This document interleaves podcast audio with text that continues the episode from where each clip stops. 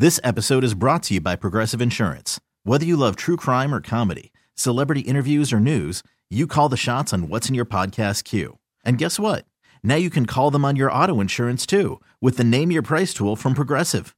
It works just the way it sounds. You tell Progressive how much you want to pay for car insurance, and they'll show you coverage options that fit your budget. Get your quote today at progressive.com to join the over 28 million drivers who trust Progressive. Progressive Casualty Insurance Company and Affiliates. Price and coverage match limited by state law. Okay, picture this. It's Friday afternoon when a thought hits you. I can spend another weekend doing the same old whatever, or I can hop into my all new Hyundai Santa Fe and hit the road. With available HTRAC, all wheel drive, and three row seating, my whole family can head deep into the wild. Conquer the weekend in the all-new Hyundai Santa Fe. Visit HyundaiUSA.com or call 562 for more details. Hyundai, there's joy in every journey. All righty, rocking and rolling. Hour number two of our radio program. It is the Zach Gelb Show, coast to coast on CBS Sports Radio. Busy uh, football Friday with the divisional round games getting set to kick off tomorrow. We got eight teams remaining, and we'll get to our final four once Sunday does conclude. Let's go out to the guest line right now. Welcome in longtime NFL defensive coordinator, had head coaching stints in Buffalo, and also was the interim in Cleveland. And uh, Gregg Williams is kind enough to join us once again on the show. Gregg, always great to have you on. Appreciate the time. How you been? Been good, Zach, and thanks for inviting me on. You guys do a great job for the fans, and it's important to do that. You know, I've talked to you uh, before about that with my father-in-law, Mike Shannon, who passed away last May. He used to always poke me and say, "Make sure you're doing things for the fans. They love the game." Well, I appreciate you saying that, and uh, thanks so much once again for jumping on board. Uh, I know you probably have seen this before, but it just uh, did break that Antonio Pierce is finalizing a deal. He was the interim this past year for the Raiders to become the full time head coach of the Silver and Black. I think you guys did have a crossover for one year in D.C. How do you react to Antonio Pierce appearing to get the Raiders job? I heard that right before uh, we got online, and you know I'm waiting for a confirmation. But for sure, I hope that, and uh, I'm so proud of him. I'm very happy for him, and uh, it also shows uh, Mark Davis that uh, Mark, you're smart about doing that, not letting him get out the door. So I'm very, very happy for him, and and uh, couldn't be more proud of him. You know, it does seem like we're moving in a trend here in the NFL where they're trying to hire a bunch of offensive minded guys to be head coaches. Now, I say that knowing DeMeco Ryans, a defensive minded guy, has had some success in Houston, to say the least, in year number one. But to see another defensive guy uh, looking like he's getting a head coaching job, just what does that mean to you personally? Yeah, I think that's fantastic. And, you know, it's about managing the game. It's about managing all aspects of the game. And, you know, I was an offensive coordinator or quarterback a long time ago, you know, special teams coordinator, defensive coordinator, head coach, all that kind of stuff is, but you got to be able to do the game. And if you're good enough, whether you're an offensive or a defensive coordinator, if you're a defensive coordinator, then hire good people to do that part of the job. And even if you're an offensive coordinator, and I've talked a little bit about the fact of do you have the ability to hire and manage a person so that you don't have to do the play calling. You're still on it. You know, when I was the head coach here at Cleveland Browns for the interim, I was still involved with all that. I was involved in the game planning. I changed the playbook and did all, a lot of different things and eliminated a lot of the, clutter and all that kind of stuff. But as a head coach, you've got to be able to manage the game and manage all aspects of the game, and uh, a good person can do that. And you had that experience, right, of being the interim, like you were just talking about in Cleveland. Unfortunately, you didn't get the head coaching job. So to see Antonio rewarded with this, you know, that had to be tough for you because like you put in the work, right? You started winning games in Cleveland where you guys didn't win that many games, obviously, before that. And to just see Mark, like you said, make the right move, like you could have gone elsewhere, but to learn from what he did a few years ago, not giving the job to Bisaccia, I think it really just shows that growth in, in, the Raiders organization recently. I do, I do, I do believe that it does show the growth with uh, the fact that you know he let Richie Bisaccia get out of there. I think it does, and and I could have stayed here, but uh, the way that they wanted it structured behind the scenes, you know, with GM ownership and all that kind of stuff, you know, about meddling into things that uh, they didn't need to be a part of you know, I basically said adios. And uh, th- those are the things that you have to be able to do it. And the younger guys that are just looking for an opportunity, they allow that meddling to go on. I'm at that point in time in my career. I love being the coordinator. I love uh, being a, a senior assistant, that, that kind of stuff. But if I'm going to be the head coach, I'm going to have final say, and that's just how it is. Talking to Gregg Williams right now. I got to ask you about Baker Mayfield, right? You know Baker from your time together in Cleveland. He's had to bounce around since Cleveland didn't work out in Carolina, had a little bit of a run uh, with the Rams towards the end of the season. But to see what he's done, stepping in place of uh, Tom Brady in Tampa Bay to be in the last eight team standing, pretty remarkable by Baker Mayfield. You know, you now hit another home run, you know, with Antonio Pierce first, and now here comes Baker with the question. He's one of my favorite all time players. I've had an opportunity to coach, you know, when I took over. And the first thing people need to understand about Baker, we're all really intuitive high level athletes. They can smell BS from a long ways off, so a mile, 10 miles, 20 miles off. And Baker has great intuition. He's a very smart young man, and he quickly learned how much I knew and how we are going to go about doing things.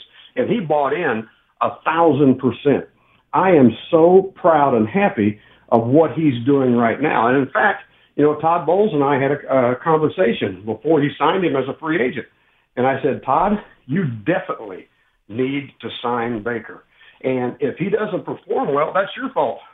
He has a skill level, but you got to make sure of how you're going about managing him, managing everybody else. And he did a great job. I thought Todd did a great job on who he ended up hiring, the young offensive coordinator, who's done a great job with Baker too. I'm so happy, so proud for him and uh, look forward again for another shootout this weekend. I've always liked Baker Mayfield. Um, some people don't find him easy to root for. Right, he gets a bad reputation. Why do you think that is? Because I never really understood that one. You know, because Baker doesn't put up with BS. Baker is going to be directly honest, and Baker, take a look at his teammates. Do you see how supportive his teammates are? Here's one thing: if you're watching the game, anytime you're watching the game or practices do you see those offensive linemen do everything in the world to protect him? When Baker goes down, who's the first person to the pile to go over and make sure they help him up? Who is that? And it's going to be the offensive lineman. It's going to be the receivers. He has a synergy with everybody else. He is a teammate. He's not a person that's out there flaunting himself and doing things. And I see as he has grown, he's done a better job managing his expressions or managing his words in press conferences too. He's a really good young man, I'm telling you, and that's why his teammates support him.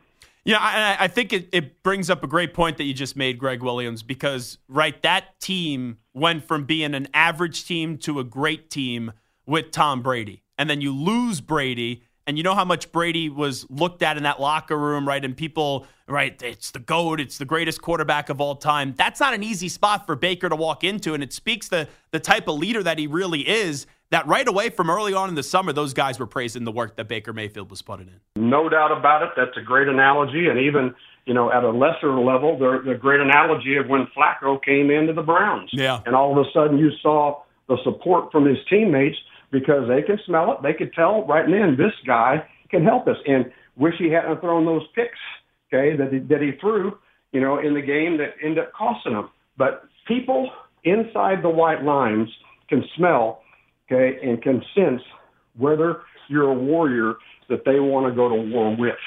And uh, Baker's done a great job with that, and I'm proud of him. Gregg Williams here with us. Since we were talking about the Browns, you just brought up the Flacco point.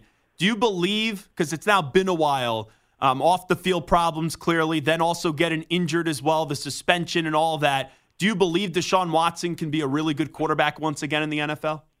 I think uh, it's going to take a lot of work, but uh, Jimmy Haslam signed 230 million reasons why the, they have to keep working with him. You know, when you guarantee a contract, I know the other owners weren't very happy about all that, and uh, you saw the the price of all quarterbacks get driven drastically up in the air over that contract. But uh, they have a lot invested in him.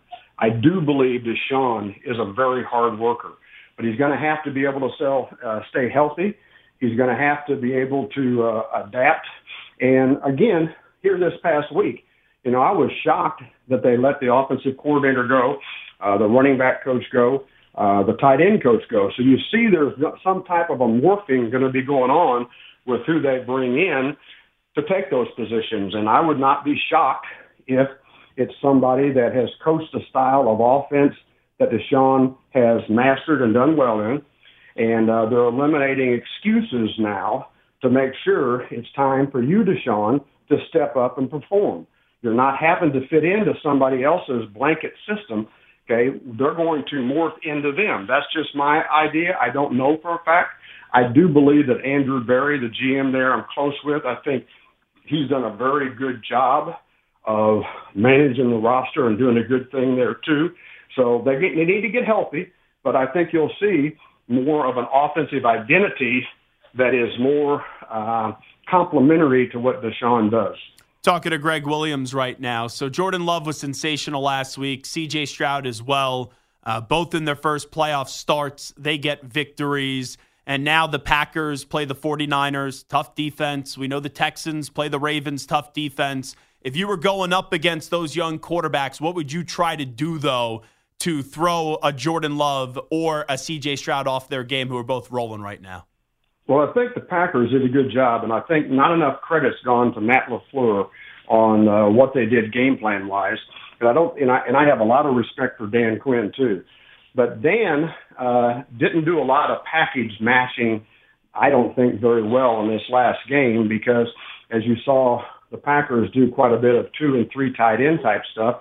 They were playing more of sub packages. The Cowboys were with uh, five, six, and seven DBs in the ball game, and really six DBs for an awful lot of it. And they were just getting the ball, you know, run right up parts of their body. And uh, and you you can't do that. You got to match personnel. You got to make them okay check to the pass game and all that kind of stuff up. And uh, they were able to run the football and do a good job with that. And I think both Jordan and CJ have done a great job of managing the game, limiting turnovers or what I call giveaways, okay, and make the field position be as long as possible for the opponent. And you can't have giveaways in playoff games because, and where points get put up on the board also with a, a pick six, okay, those type of things, it's hard to overcome because the talent disparity in playoff games has shrunk drastically over some divisional games that you're playing in your division. So I think they did a really good job with that. And here's what I would say. I would say that the number one thing, especially CJ, because Jordan's seen a little bit more in his tenure in the league, you have to change the pre-snap look that he's taking a look at and change into post-snap looks. And I think that's one of the things that uh, Steve Spagnuolo is doing a better job than a lot of people. And I go, he and I are both the older coaches in the league, and, and Belichick understands that too. But you can't let the quarterback understand what you're in before the ball snapped. You got to make sure he's got to figure out when the ball snapped so now one of the big guys can get there on a hesitation, and you've made the quarterback hold the ball longer, and now the big guys can put some thumping on the quarterback. And so we'll have to see that, and that's a number one thing on my notepad this weekend to try to see what you know Aaron Glenn does and uh, what they do to try to change those looks they at uh, you know, and Steve Wilks is going to do at, at 49ers to change the looks to make those guys make post snap decisions. Talking to Gregg Williams right now. Coach, when I hear you, you speak, we still hear the energy that you have about the game and just knowing you. You know, I, I think one city that maybe you should make a stop in is uh, Philadelphia to potentially be uh, their defensive coordinator. Would that still interest you, being a DC uh, in the NFL again? Oh, yeah, yeah. And I'm going to do that. I've had opportunities – you know, for 42 years, I never had a chance to be around my family. So my contract was extended, you know, and I had time on my contract, and I spent some time around my family, which is outstanding. And then, you know, Dwayne the Rock Johnson, you know, I have a lot of respect for and love to death. I I helped him and have been helping him get the XFL now the UFL started. So I did the D coordinator job at uh, DC Defenders, the Washington DC Defenders. But yeah, and I'm there's quite a few people, a lot of people, you know, reaching out to me right now, and uh, with the right people, the right situation, yes, I am going to get back in it. And I think because of the time I've been around my family, they want me out of the house too. How would you try to fix the, the Eagles defense right now? Because it was shocking. They were 10 and 1, uh, right? That team looked like they were going to be going back to the Super Bowl, and the entire team just collapsed down the stretch. Here's what I would say I would say that defensively, be it both of them, Desai and Matt, you know, those, and Matt's a, a good friend of mine too. But I saw them have a defensive structure on what they know, not what players could play.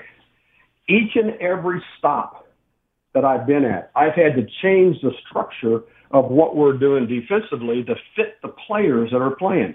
And if you don't think that all of a sudden your number one corner goes down during the game, your number one defensive end goes down in the game, somebody gets hurt in the game and the next man up, that you have to change, you got to change to protect those guys within a game whether along whether it's a game plan or whatever.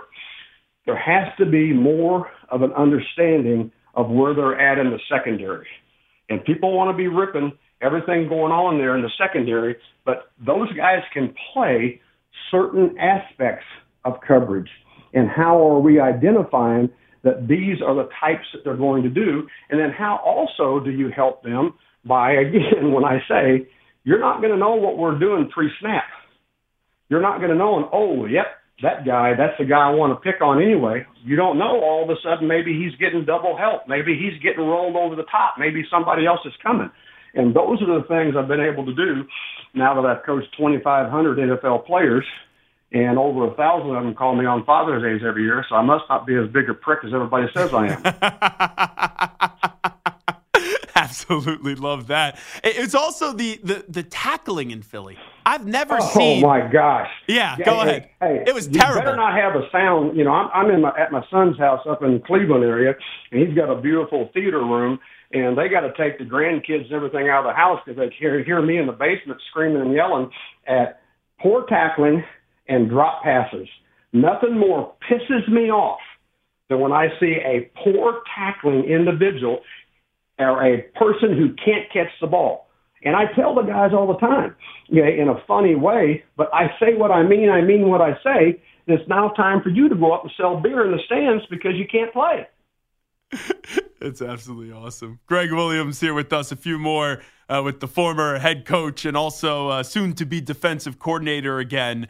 You know, everyone this week and what we do, it's been the Eagles, it's been the Cowboys, and, and why they've lost looking at the Cowboys' offense, I know their defense struggled immensely, but Dak has been such a, a lightning rod uh, as a quarterback. You were, let's say, you're game planning up against Dak. Well, what do you see out of him that would maybe keep you up late at night, or is it just, hey, he's a good regular season player, but come postseason time, he just can't get the job done?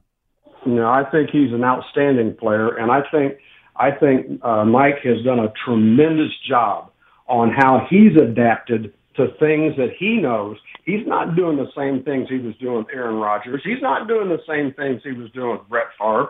He's not doing all those things. He's adapted to what within their verbiage, within their style of play, to what Dak can Dak can do. And I thought he had a hell of a re- regular season. Now, I will tell you, you know, the Packers' defense hasn't been very good, but I will tell you that Joe did a really good job on changing and tricking a couple of pre-snap looks that caused Dak into throwing picks. And he hasn't been doing that. And those are the things, too, that you have to do. You know, you've got to change that look. Dak is a great processor of information. You know, and I've known him since, you know, they first drafted him, you know, and, and gone against him in practice and all that kind of stuff. And we used to practice together at some of the teams that I've been on. He's a really good quarterback. And the next step will be, okay, taking him to that next level. But it was unfortunate on the giveaways, and it was unfortunate, okay, on some of the matchups that happened defensively. And again, it was just a couple of head scratching things that I saw, you know, on some coverage busts there too uh, on defense. He's Gregg Williams. Gregg, always appreciate the time. Uh, best of luck and uh, with the future, and uh, good health to everyone in the family. Thanks for doing this. Well, thank you, Zach, and I appreciate that. And I really do believe that you do a great job with the fans. I'm going to do this podcast with Hater FFL in Washington, D.C. tonight. And if anybody wants to have a good time, you can get online, YouTube, online, uh, Bally Sports, and watch Come Get Some which is the uh, podcast and TV show that I'm doing with my son. And uh, sometimes I have to, you know, he has to put a hand on me to censor me a couple of times. Absolutely love it. Coach, thanks so much. Appreciate it. Be well. You too. Be safe. This episode is brought to you by Progressive Insurance. Whether you love true crime or comedy, celebrity interviews or news, you call the shots on what's in your podcast queue. And guess what? Now you can call them on your auto insurance too with the Name Your Price tool from Progressive. It works just the way it sounds. You tell Progressive how much you want to pay for car insurance, and they'll show you coverage options that fit your budget. Get your quote today at progressive.com to join the over 28 million drivers who trust Progressive. Progressive Casualty Insurance Company and Affiliates. Price and coverage match limited by state law. You could spend the weekend doing the same old whatever, or you could conquer the weekend in the all-new Hyundai Santa Fe. Visit HyundaiUSA.com for more details. Hyundai, there's joy in every journey. Hey everyone, Boomer Esiason here. The NFL draft is behind us, and your favorite team is now gearing up for week number one. The free Odyssey app puts you right in the middle of the pro football conversation with the biggest sports radio stations from across the country. The local voices who know your team the best, giving you their unfiltered takes on the current state of your squad. It's always football season right here on the free Odyssey app.